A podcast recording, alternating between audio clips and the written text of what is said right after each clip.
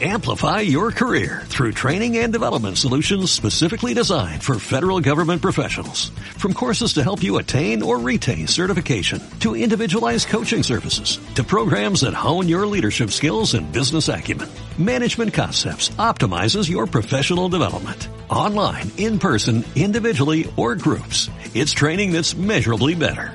Learn more at managementconcepts.com. That's managementconcepts.com. luisbermejo.com podcast. Programa 934 El manicomio.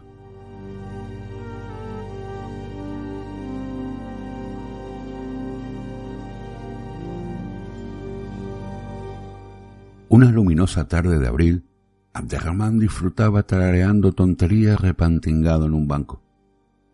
A la sombra de unos sauces, situados en medio del amplio y cuidado jardín, cuando vio como Carlos se le acercaba. Vaya, le saludó.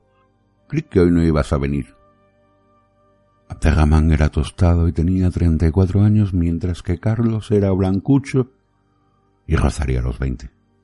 Ambos eran bien parecidos y tenían buen aspecto, del que inspira confianza. El ideal para timar. El chico se sentó junto a su amigo. Hoy me tocó sesión extra, se excusó, encogiéndose de hombros y poniendo cara de fastidio. Ya sabes cómo son. Vine en cuanto pude. He pasado un día chungo y tenía ganas de verte un rato. Vaya, lo siento. Pues hablemos de otras cosas, ¿no? Por ejemplo, ¿Tú nunca te has parado a pensar si todo esto que tenemos delante y nos creemos en forma parte de nuestra vida no es más que un sueño del que saldremos en cualquier momento, sin tener siquiera la certeza de quiénes y cómo seremos al despertar? Parecía tratarse de un sueño metamórfico. ¿Un sueño metamórfico? Y le aclaró que es el tipo de sueño en el que caen los insectos mientras cambian de forma de orugas mariposas, y del que se despiertan siendo seres distintos a los que eran anteriormente. Horrorizados, suponía él. ¿Quién se lo iba a imaginar? dirían. ¿Y qué le planteaba la posibilidad de que a ellos no les pasase algo parecido? Carlos le escuchaba atónito, y el árabe se iba animando. ¿Tú crees que cuando despertemos seguiremos siendo como ahora? ¿O seremos mandriles mutantes? O saltamontes gigantes, o vete tú a saber. Mm. Esto tiene el sello de la CIA. Vamos, no flipes, Abde. ¿De verdad que estabas aquí sentado pensando en esas cosas cuando he llegado yo? ¿O me estás vacilando? No cabe duda. Su amigo no le escuchaba y parecía entrar en éxtasis. Un sueño metamórfico incluido por la CIA. Y no puede ser otra cosa. Mm pues si la agencia llega a adquirir esa capacidad será una amenaza muy seria para el mundo entero. Nadie estaría vivo salvo. Vamos, Carlos, debemos dar la alarma a través de la red. La gente tiene que saberlo. Hay que salvar al mundo y no tenemos tiempo que perder. No dejes de recordármelo, ¿eh? Le pidió. Y Abderrahman se le quedó mirando con expresión burlona y rompió a reír. ¿Qué pasa?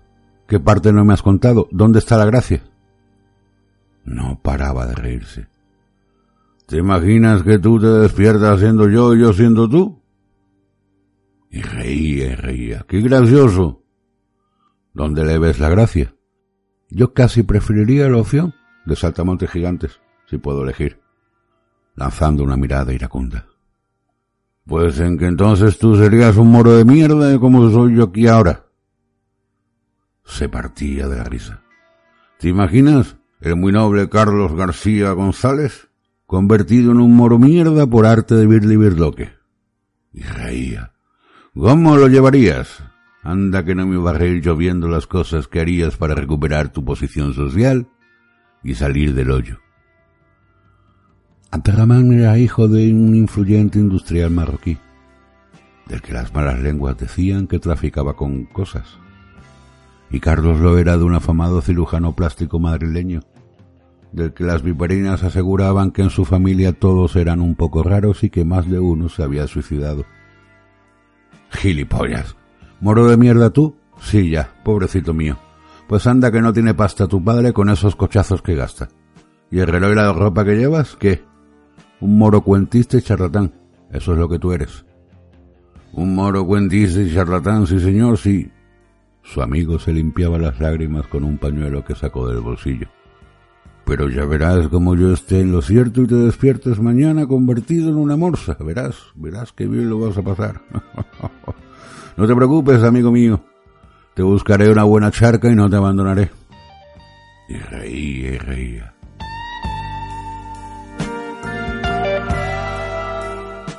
Por fin el árabe se puso un poco serio, dispuesto a escuchar, pero el chico no decía nada, así que, tras un silencio, intercambiaron sus miradas. Bueno, cuéntame, ¿qué es lo que pasa? ¿No? ¿O soy yo el que debo adivinarlo? ¿Cómo va tu naufragio? Puf, no sé por dónde empezar. No valgo para nada, no me puedo centrar en nada, no soy capaz de mandar un mensaje a un amigo, no sé sacar una lata de Coca-Cola de una máquina, no sé para qué sirve un euro. Bueno, vamos mejorando, ¿no? Abderrahman sonrió e hizo un sincero gesto de aprobación. Ayer, además de todo eso, tampoco sabías cómo atar de los zapatos. ¿O es que estás perdiendo la memoria y se te olvidó decirlo hoy? No creo. Así que no está del todo mal, concedió al fin. Si continúas así, en menos de un año te encontrarás algo mejor. Anímate, hombre. Echa los hombros atrás. Vete a la mierda, le miró furioso. De pronto una chica calzada con deportivas de marca y embutida en un vistoso chándal rojo y negro pasó corriendo a su lado y se perdió tras la cima de la ladera que había frente a ellos, mientras ambos la seguían con la mirada. Bien fuera un guepardo para correr tras la gacela, suspiró Abderramán. Supongo que es ella, ¿no? La chica de la que me hablaste ayer, quiero decir, esa que tenía ese nombre tan festivo. ¿Fernanda? El chico se hizo despistado. Mm, no sé, no creo. ¿Cómo que no? El árabe se mostró incrédulo. ¿Acaso no me hablaste de una chica guapísima con grandes ojos grises dotados de licencia para matar? ¿Me estás diciendo que no era esa? ¿La viste la cara? A mí no me dio tiempo a verla. Ella subía corriendo a tu espalda y al verme sonrió un instante a modo de saludo, pero al advertir tu presencia cambió de rumbo y aceleró. Y sí que era guapa, sí. Si es que quedar contigo es un desastre. Me las espantas a todas, crió. Bueno, ¿y qué más da que fuera ella o no si cuando nos conocimos ya la cegué a base de bien? exclamó Carlos molesto. Si ya me odia. Y es que le había contado a su amigo que había encontrado una chica que le había gustado muchísimo. Tendrías que verla, es preciosa, y no veas el carácter que tiene en una sesión del programa Conócete Mejor, convocada para intercambiar puntos de vista sobre el aborto y en la que desgraciadamente mantuvieron un áspero rifirrafe sobre el tema. Pero mi cuerpo es mi cuerpo, ¿no? repetía ella con vehemencia con su carita de muñeca, sus mejillas encendidas y esos ojazos magnéticos que le hipnotizaban.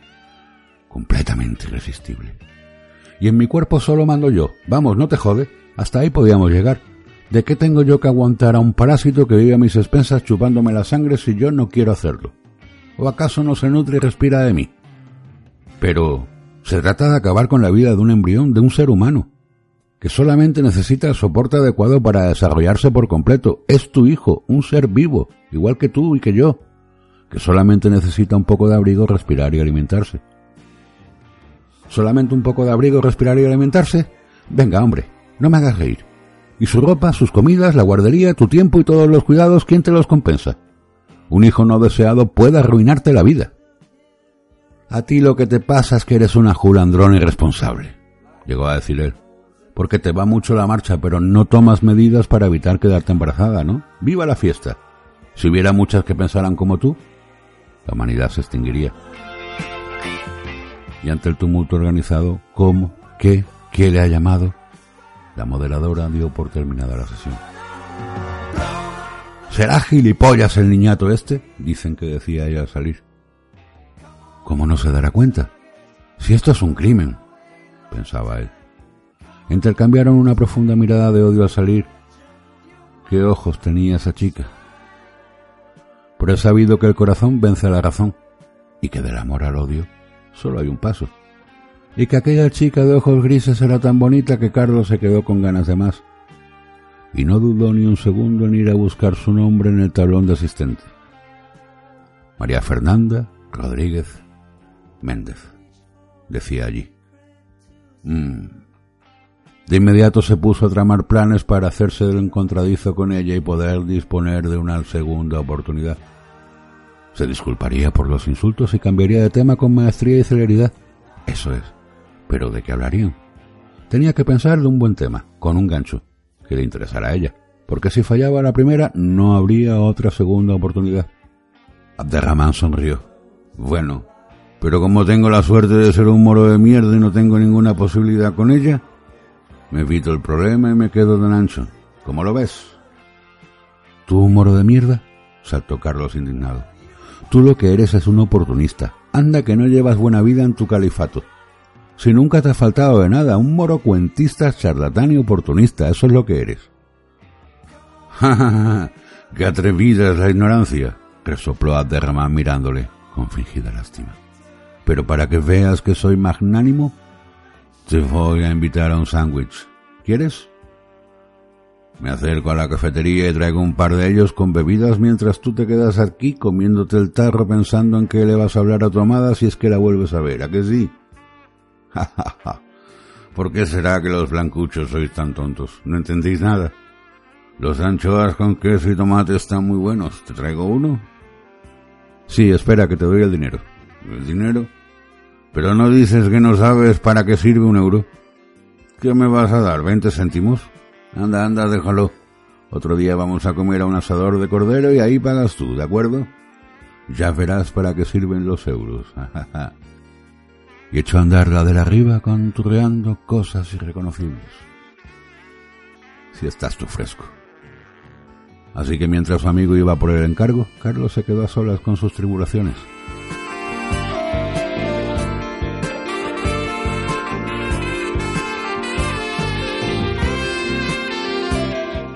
Lo único que me pasa es que soy un pijo de mierda y no valgo para nada. Al fin y al cabo, ¿a quién le importa mi existencia? Si desapareciera del mapa, ¿quién me echaría de menos? Su madre murió cuando él tenía seis años, y pocos recuerdos, aunque muy tiernos, le quedaban de ella. Su padre siempre estaba viajando de congreso en congreso y su madrastra la evidenciaba constantemente que él era un estorbo y un hijo de segunda clase. Pues qué otra cosa iba a ser, anteponiendo siempre los elogios y los intereses de sus dos hermanastros a los suyos propios.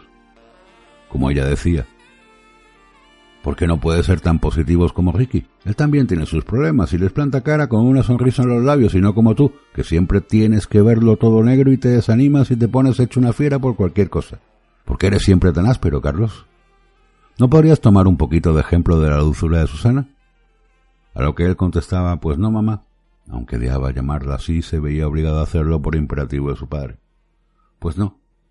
Porque Susana es una chica y yo soy un chico y yo soy como soy y no estoy dispuesto a hormonarme y que me crezcan las tetas para adquirir su dulzura. Y estoy hasta los huevos de vivir a la sombra de Ricky, solamente porque a él le quieres más que a mí, ¿está claro? Así que déjame en paz. La envidia entre hermanos es una cosa muy fea, Carlos, y tu padre se va a disgustar mucho cuando sepa lo que has dicho.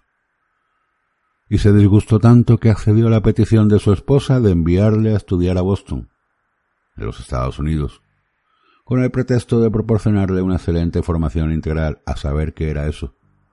Pero a estudiar el qué. ¿Qué era lo más importante? Pero eso a nadie parecía importarle. Y él no tenía ni idea de lo que quería hacer en la vida. Aunque médico no, eso por descontado. ¿Qué se le había perdido él en Boston?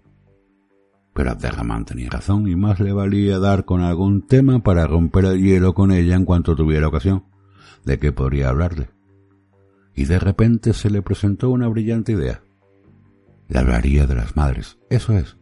Todo el mundo quiere a sus madres y él le preguntaría sobre la suya y elogiaría cualquier cosa que ella le dijera. Ahí no podía fallar. Era un acierto seguro. de chico, estás ensimismado. Mira quién viene conmigo. La voz de Derramán sonó muy jovial, y casi le dan los siete males cuando alzó la mirada del suelo y se encontró de bruces con su amigo y con la chica de sus sueños.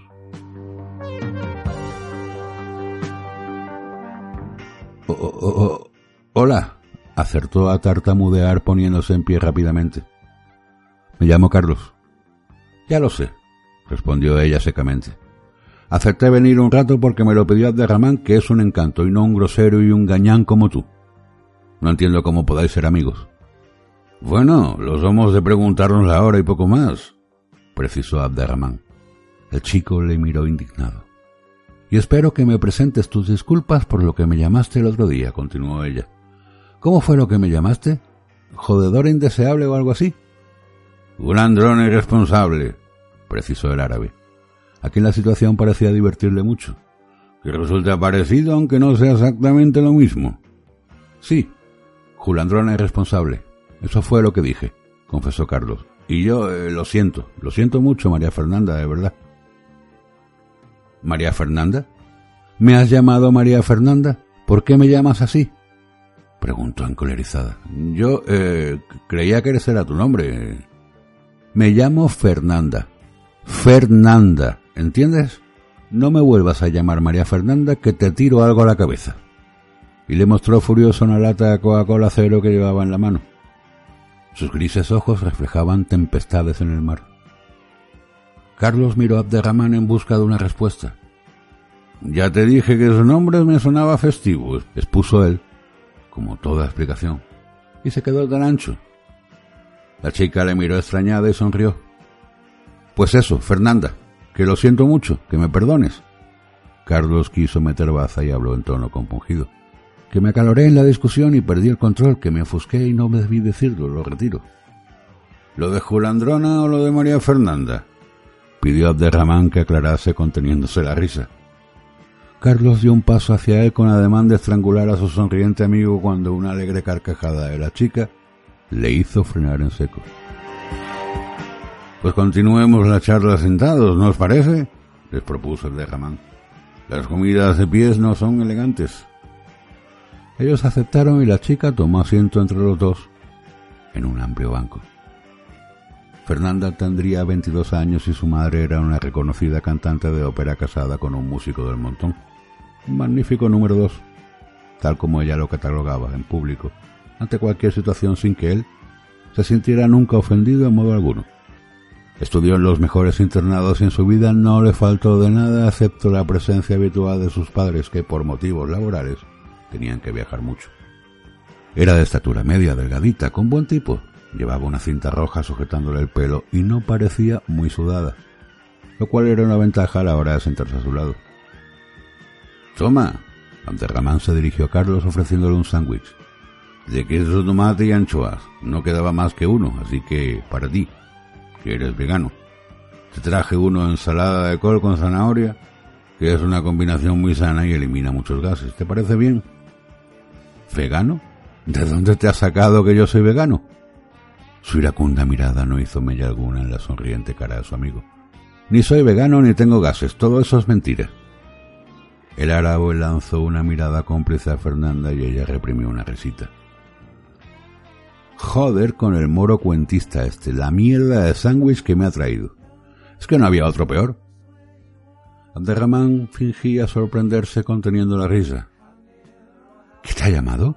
preguntó Fernanda horrorizada. ¿Es posible que te haya llamado moro de mierda y cuentista? ¿Y tú se lo consientes? Pues yo no, porque él sí que es un racista de mierda, eso es lo que es. Y ya era hora de que alguien se lo dijera a la cara. Con las mejillas encendidas aún estaba más guapa. Que no, Fernanda, que no. Yo le llamé moro cuentista y la mierda se la adjudiqué al sándwich. Se trata de un error. Que yo no soy racista, tienes que creerme. Moro cuentista y de mierda es un error y tú no eres racista. Carlos no se había desmayado nunca en su vida, pero aquella vez estuvo a punto de hacerlo. Derramán, por favor, di algo.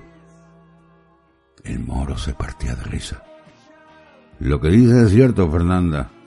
Carlos no es racista, son juegos que nos traemos entre nosotros. Y tú alegras esa cara de acerca, muchacho. Y has tenido una suerte estupenda y aún quedaban dos de anchoas cuando llegué. Muchas gracias, hombre, pero trajiste solo dos. Carlos, herido en su orgullo, tenía ganas de revancha. Pues claro, porque tú y yo somos dos. Uno y dos, ¿no ves? Su amigo no dejaba de fingir sorpresa. Sabes contar hasta dos, ¿verdad? Te lo enseñaron de niño recuerdas. Seguro que hacías memoria. Abde, hoy te la estás buscando, ¿eh? le advirtió el chico con furia. Pues traje dos sándwiches, sí, uno para ti y otro para mí. ¿Cuántos querías comerte? Fernanda asistía a la escena con curiosidad mientras una sonrisa iluminaba su cara. Sí, vale. ¿Y ella qué? inquirió el chico incómodo porque quería coger las riendas del encuentro y no sabía cómo hacerlo. Yo nunca como entre horas, no quiero engordar, aclaró la chica oportunamente. ¿Engordar? Pero si estás famélica, objetó Carlos. ¿Famélica yo? saltó Fernanda muy ofendida. ¿Acaso insinúas que paso hambre? ¿Por qué me tomas? No, no, no quise decir eso. No sabía qué hacer. Aquel no era su día, no daba una a derechas. Quiero decir que estás muy bien así como estás, delgadita, pero con curvas. ¿Curvas? ¿Ves cómo sí que estoy gorda? Se puso en pie de un salto y giró lentamente sus caderas frente a ellos para que pudieran juzgar con fundamento, mientras reprimían su aplauso. ¿Te burlas de mí o qué? ¿Estoy hecha una foca y me llamas famélica? Carlos miró a su amigo en busca de ayuda, pero el otro se limitó a sonreír beatíficamente encogiéndose de hombros. Con la iglesia hemos topado, parecía decir. Se hizo un silencio. ¿Qué valía su peso en oro porque al fin tenía la oportunidad de llevar la conversación a su terreno y trolear en la plaza. No la dejó escapar. Tu madre seguro que no piensa eso, farfulló. ¿Qué? Carlos tosió y se aclaró la voz. Que tu madre seguro que no piensa eso. ¿Mi madre? ¿Qué tiene que ver mi madre en todo esto? Ella ardió como una farola. Cálmate, por favor, Fernanda. Lo que dije fue solo un ejemplo. Quería decir que cualquier persona que te quiere y seguro que tu madre es una de ellas, por favor no vuelvas a mencionarla, por favor. exclamó descompuesta. Odio a mi madre. Los dos amigos se quedaron de piedra ante tan rotunda afirmación. Pero mujer, ¿cómo puedes decir eso? quiso saber Carlos. Las madres son lo mejor que hay en el mundo, no solo porque les debamos la asistencia, sino por su generosidad y amor incondicional que nos profesan durante toda la vida un cariño incomparable a cualquier otro que podamos recibir de otras personas, ya sean amigos, novias, novios o lo que tú quieras. Y cállate ya, por favor. Me pongo enferma solamente de pensar en ella. La odio. La gran soprano María Fernanda, ella, siempre tan perfecta y tan exigente con todo el mundo. Si supierais cómo es capaz de humillarme cada vez que cometo un error, por pequeño que sea o cuando muestro la más mínima imperfección o debilidad, me entenderíais, pero no es posible, no. Porque vosotros tendréis madres normales, de las que os quieren y os cuidan, y se preocupan por vuestro bienestar y vuestra felicidad, nada que ver con la mía. Su voz temblaba y sus palabras se atascaban en su garganta. Antarramán escuchaba en silencio, pero Carlos no pudo contenerse e intervino para aliviar el evidente dolor de su amada. Pero Fernanda, ¿no crees que exageras? ¿No eres capaz de recordar nada bueno que ella haya hecho por ti? ¿Nada, nada? Seguro que hay muchísimas cosas que podrías decir. Tú calla, no sabes nada de nada, exclamó ella. ¿Quieres saber una cosa buena que hizo por mí? Pues bien, cuando yo tenía seis años, empecé a tener una terrorífica pesadilla recurrente en la cual soñaba que mis padres morían en un accidente de avión y en la que veía sus cadáveres casi reconocibles achicharrados, deformados y desmembrados, esparcidos entre los trozos del fuselaje y los restos de los demás pasajeros sobre la pista de despegue. Un nauseabundo y empalagoso olor a pollo quemado inundaba el ambiente mientras las ambulancias y los equipos de salvamento desarrollaban una actividad frenética e inútil, pues a nadie pudieron sacar con vida a ese infierno. Y yo me despertaba llorando aterrorizada dando gritos en la noche. Caray, eso que cuentas es terrorífico, y mucho más teniendo esa edad, pero creo que eres injusta al culpabilizar a tu madre de eso, ¿no crees? ¿Injusta? Deja que termine y luego juzga por ti mismo. Recuerdo perfectamente que me daba pánico dormir sola, así que le pedí a Nancy, mi adorada y dulce niñera, que me dejara dormir con ella mientras aquellos sueños permanecieran. A lo que ella aceptó sin poner traba alguna, pues me tenía muchísimo cariño y lo pasaba muy mal viéndome sufrir así. Claro, yo lo veo de sentido común y supongo que con el tiempo las pesadillas irían desapareciendo y... ¡Cállate, te digo! La chica estaba fuera de sí. Tenía la cara desencajada y gesticulaba con vehemencia. En un principio fue como tú dices porque las pesadillas no se presentaban durmiendo con Nancy. Pero una mañana en la que mis padres volvieron de un viaje antes de lo previsto, mi madre montó en cólera cuando nos encontró durmiendo juntas, y de nada sirvieron las explicaciones que recibió de nuestra parte, pues afirmaba que aquella malsana costumbre haría que yo me desarrollara como una persona temerosa, débil y dependiente. Todo lo contrario de lo que yo debería ser, pues a la vida había que plantarle cara siempre.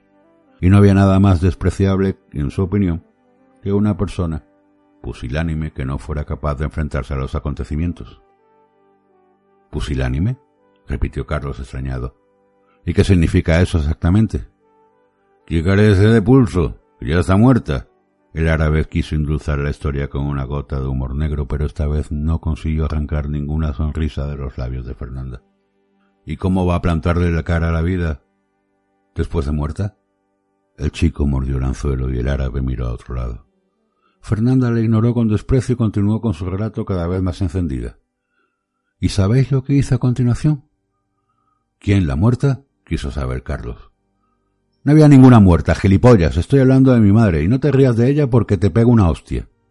Sus bellos ojos grises se inundaron de lágrimas y el fiero brillar de su mirada descartaba los engaños. El caso es que mi madre despidió a Nancy de inmediato y la sustituyó por una institutriz austriaca llamada Hildegard que fue la encargada de mi educación, hasta que al fin cumplí los once años y me mandaron al internado. Pero nada que ver con Nancy, porque iba del mismo palo que mi madre, y me castigaba siguiendo sus instrucciones a permanecer de pie en el jardín bajo la lluvia y sin ropa de abrigo durante una hora por cualquier travesura que hiciera, o a tener que salir de compras con ella, llevando una pegatina grande y redonda en la que ponía Soy una niña mala y tonta, en la solapa del abrigo, para que todos se rieran de mí y en una ocasión mi madre llegó a dejarme en el hospital para irse de gira estando yo ingresada a causa de una neumonía que contraje por culpa de uno de sus castigos. Es una madre malvada y odiosa. Los dos amigos escuchaban su historia sin atreverse a opinar.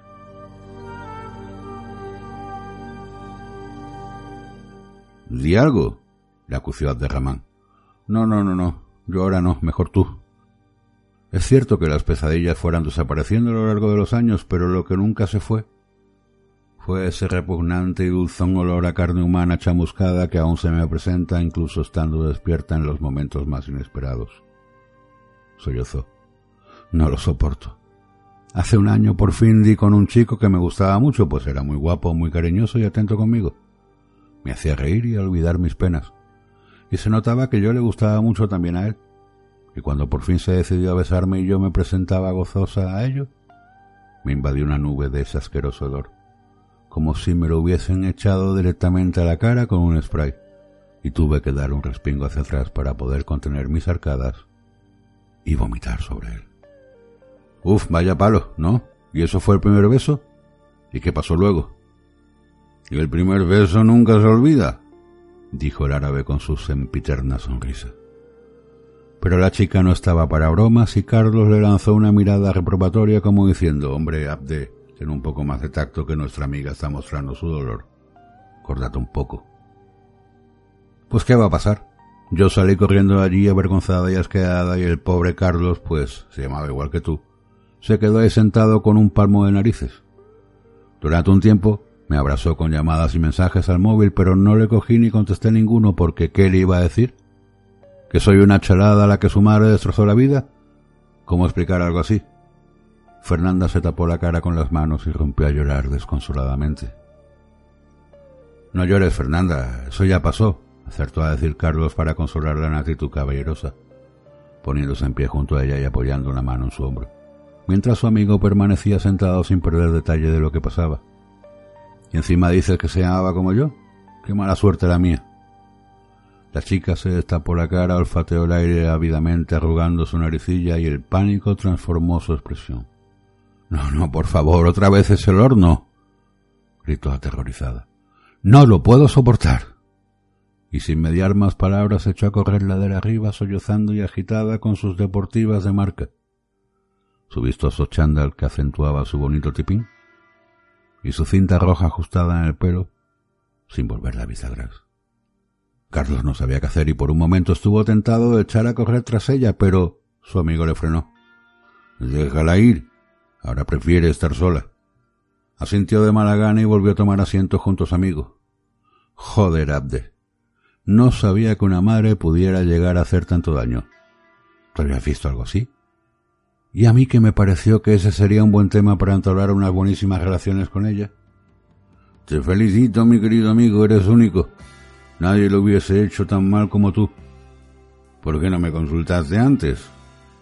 Para eso quería verte principalmente, pero no me dio tiempo a hacerlo porque te presentaste con ella de improviso. El poder que tiene entre nosotros la figura materna es enorme. Ahora hablaba más despacio, haciendo pequeñas pausas para elegir las palabras. Y ese poder, como todos, puede ser utilizado bien o mal, o regular. Y es normal que así suceda porque esto es lo que pasa con todas las personas. Las hay buenas, malas, buenísimas, santas, malísimas y regulares, ¿no? Aunque la mayoría de nosotros somos un poquito buenos y un poquito malos. ¿Por qué no iba a pasar lo mismo con las madres? Su amigo le miró extrañado. ¿Qué quieres decir? ¿Que las madres son malas? No, yo no me atrevería a afirmar eso, entre otras cosas, porque me lapidarían.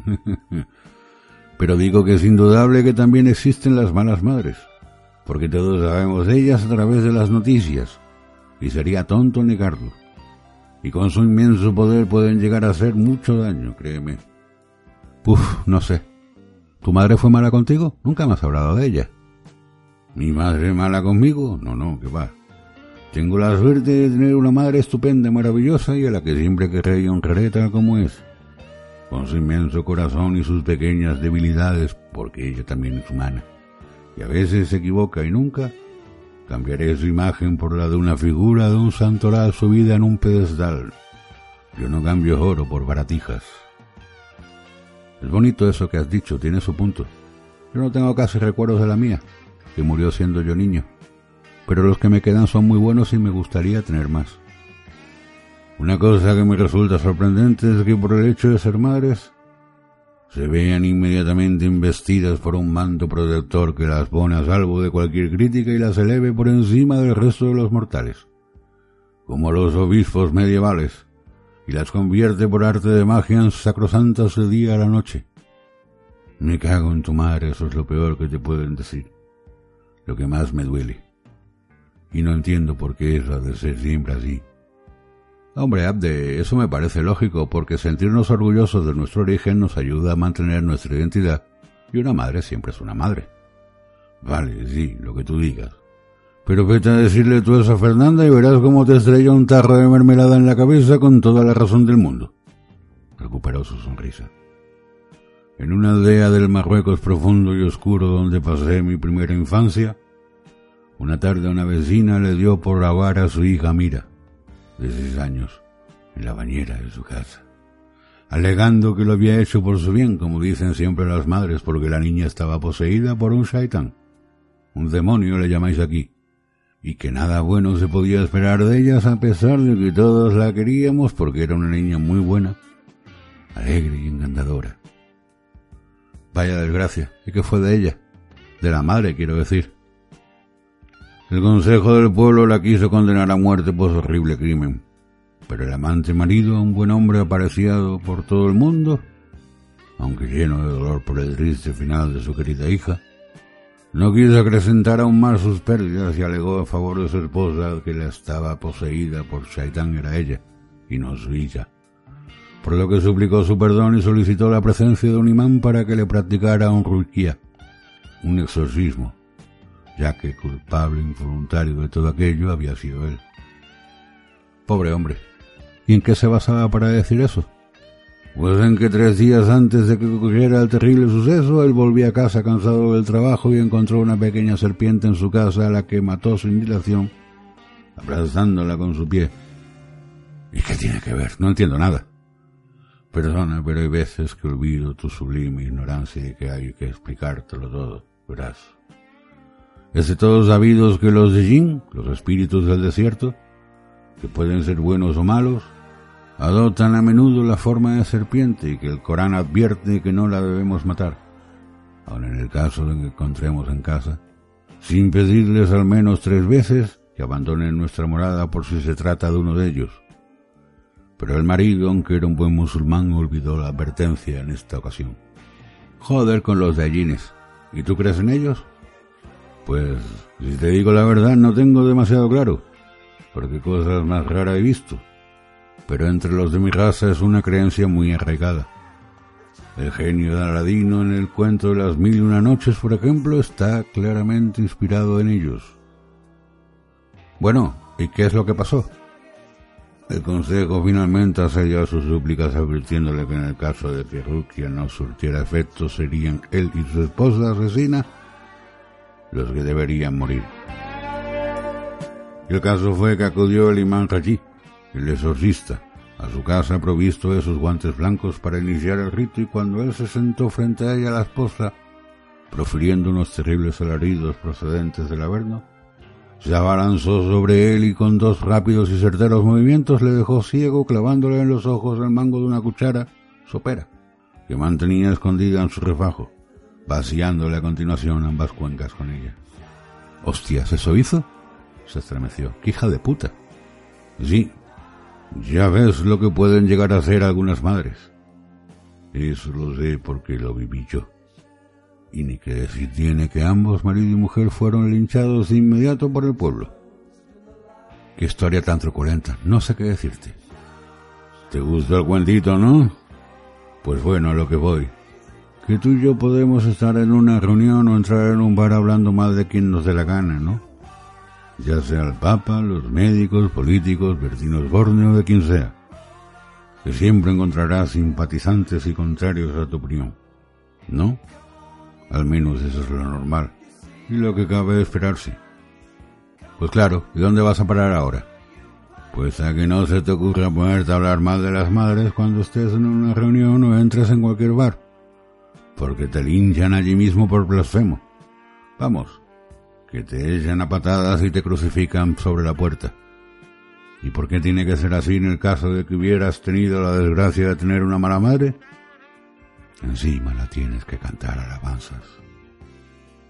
Pues porque en ese tema les tocas a todos en sus fibras más íntimas, Abde. Su gran cariño, su gran amor, digo yo que será, ¿no? Estoy de acuerdo contigo porque tiene que ser el intenso vínculo del amor filial materno lo que les proporciona el tejido para construir su manto de santidad pero ahí nos adentramos en el terreno del corazón y ya la lógica no sirve para nada. Así que mejor dejarlo ahí y quietos parados. Así que le hemos estado vueltas al asunto para nada, ¿no? Si tú lo quieres mirar así, también vale. Aunque lo más probable es que esto cosa de la CIA. Para variar. claro, la CIA. Ya me extrañaba a mí. Oye, Abde, ¿tú crees en Dios y en la bondad del género humano? Pues mira, en el caso de que exista un Dios todopoderoso, llámase Alá o Jehová o como quieras llamarle que permita los horrores que suceden en las guerras y los nacimientos de los niños inocentes con terribles enfermedades congénitas, casi prefiero montármelo al margen de él. No sea que se vaya a fijar en mí y me envían un regalito. Y sobre la bondad humana, o ¿qué quieres que te diga? Hombre, podría ser más explícito, ¿no? Eso de pse se puede interpretar de muchas maneras. Por sí quiero decir que aprecio y valoro a las personas una a una. Ahora mismo disfruto mucho de tu compañía y tu amistad, pero la humanidad, así como colectivo, no despierta mi entusiasmo. Es un desastre, le vamos a hacer. Porque su norma básica de conducta a través de toda la historia ha sido de saquear, esclavizar a sus vecinos más débiles, ¿o no es así? Mm, ¿Y alguna vez pensaste en el suicidio?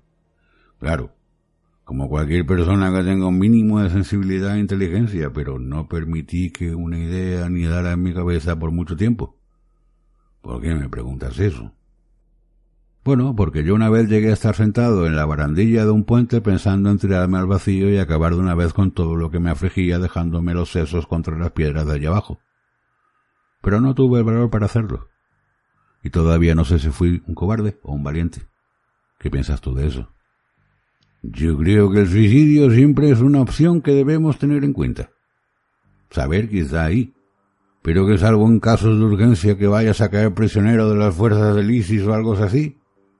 El suicidio es una opción que casi siempre se puede dejar para mañana, ¿no es así? Las brisas no son buenas ni para los delincuentes. Así que pienso que hiciste bien en decidir querer seguir un poco más. A ver si cambiaba tu suerte. Y otra cosa que te quiero preguntar, querido amigo. ¿Tú cómo cojones haces para mantenerte siempre con calma con esa figura tan estoica y tan amable? Conservando siempre buen humor ante todas las calamidades que nos trae el día a día, como si estuvieras por encima del bien y del mal. ¿Y cómo lo hago? es muy sencillo, facilísimo. Solo tengo que escuchar a las voces y seguir sus indicaciones. Siempre me aconsejan bien. ¿Las voces? ¿A qué voces te refieres? Le miró sorprendido. ¿Cómo con qué voces? Pues las de tu interior, hombre, ¿cuáles van a ser? Le aclaró su amigo. ¿Tú no las oyes?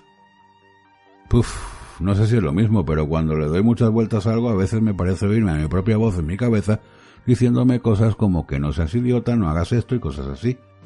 Pero no sé si es eso a lo que te refieres. ¿Te refieres a tu propia voz o a voces extrañas dentro de ti? A voces extrañas, naturalmente. ¿De verdad que tú no las oyes? Qué raro eres.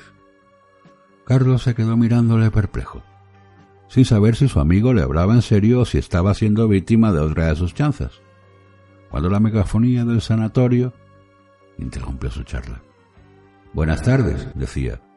El horario de visitas ha finalizado ya. Rogamos a los familiares y demás visitantes que se vayan despidiendo y que permitan a los internos acudir al comedor, donde se les servirá la cena en 15 minutos.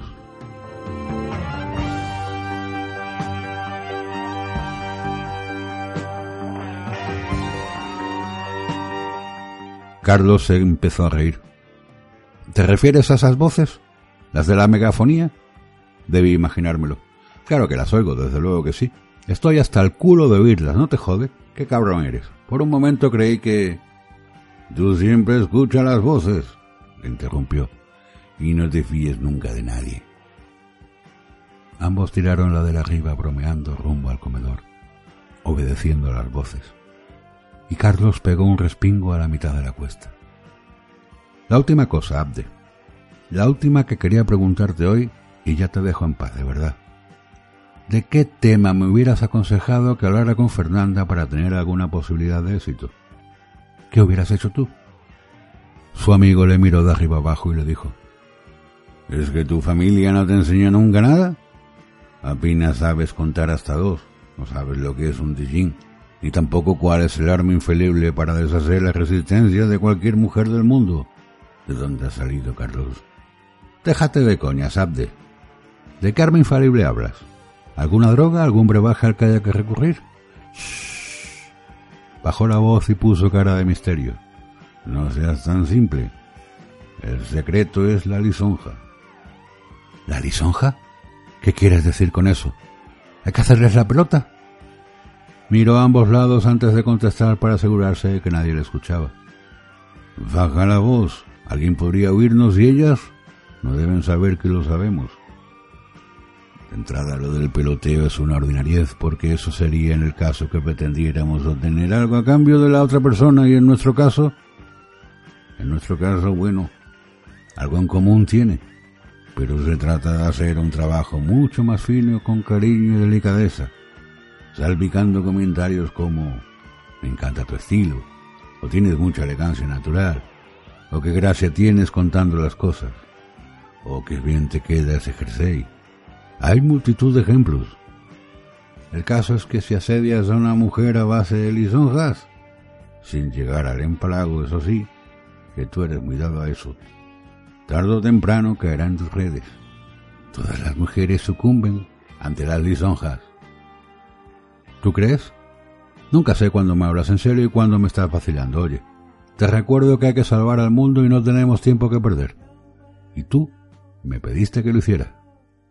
Es cierto, muchas gracias. No dejes de hacerlo. Lo haremos todo a su debido tiempo. No te quema la menor duda, contestó serio y seguro de sí mismo. La respuesta no le convenció mucho a Carlos, pero se cayó. Luego, durante la cena, echaron de menos a Fernanda. Ya te dije que prefería estar sola, le recordó Abderramán dándoselas de listo. Se enteraron de la noticia la mañana siguiente y los dos se estremecieron. habían encontrado a Fernanda muerta en su habitación. Y los del sanatorio no decían nada más porque decían que tenían que hacerle la autopsia. Pero se filtró a través de Loli una enfermera de planta que al subir el desayuno la encontraron tirada sobre su cama en chándal, con una bolsa de plástico verde atada a su cuello y con una cinta roja cubriendo su cabeza. No presentaba ninguna señal de sufrimiento o de violencia. Y cosa rara también, en su habitación se encontraron una culebrilla que debió entrar desde el jardín, pero que una vez muerta se vio que no era venenosa, así que no pudo tener nada que ver con eso. Pobrecilla, al menos habrá librado de sus pesadillas. Vaya, para una vez que me enamoro va y me pasa esto. Oye, Abde, ¿Tú crees que la culebrilla esa podría ser un Dijin? Su amigo le miró con sorna. ¿Tú crees en ellos? le contestó. ¿Qué puta vida esta? Y ahí los dos se mostraron de acuerdo.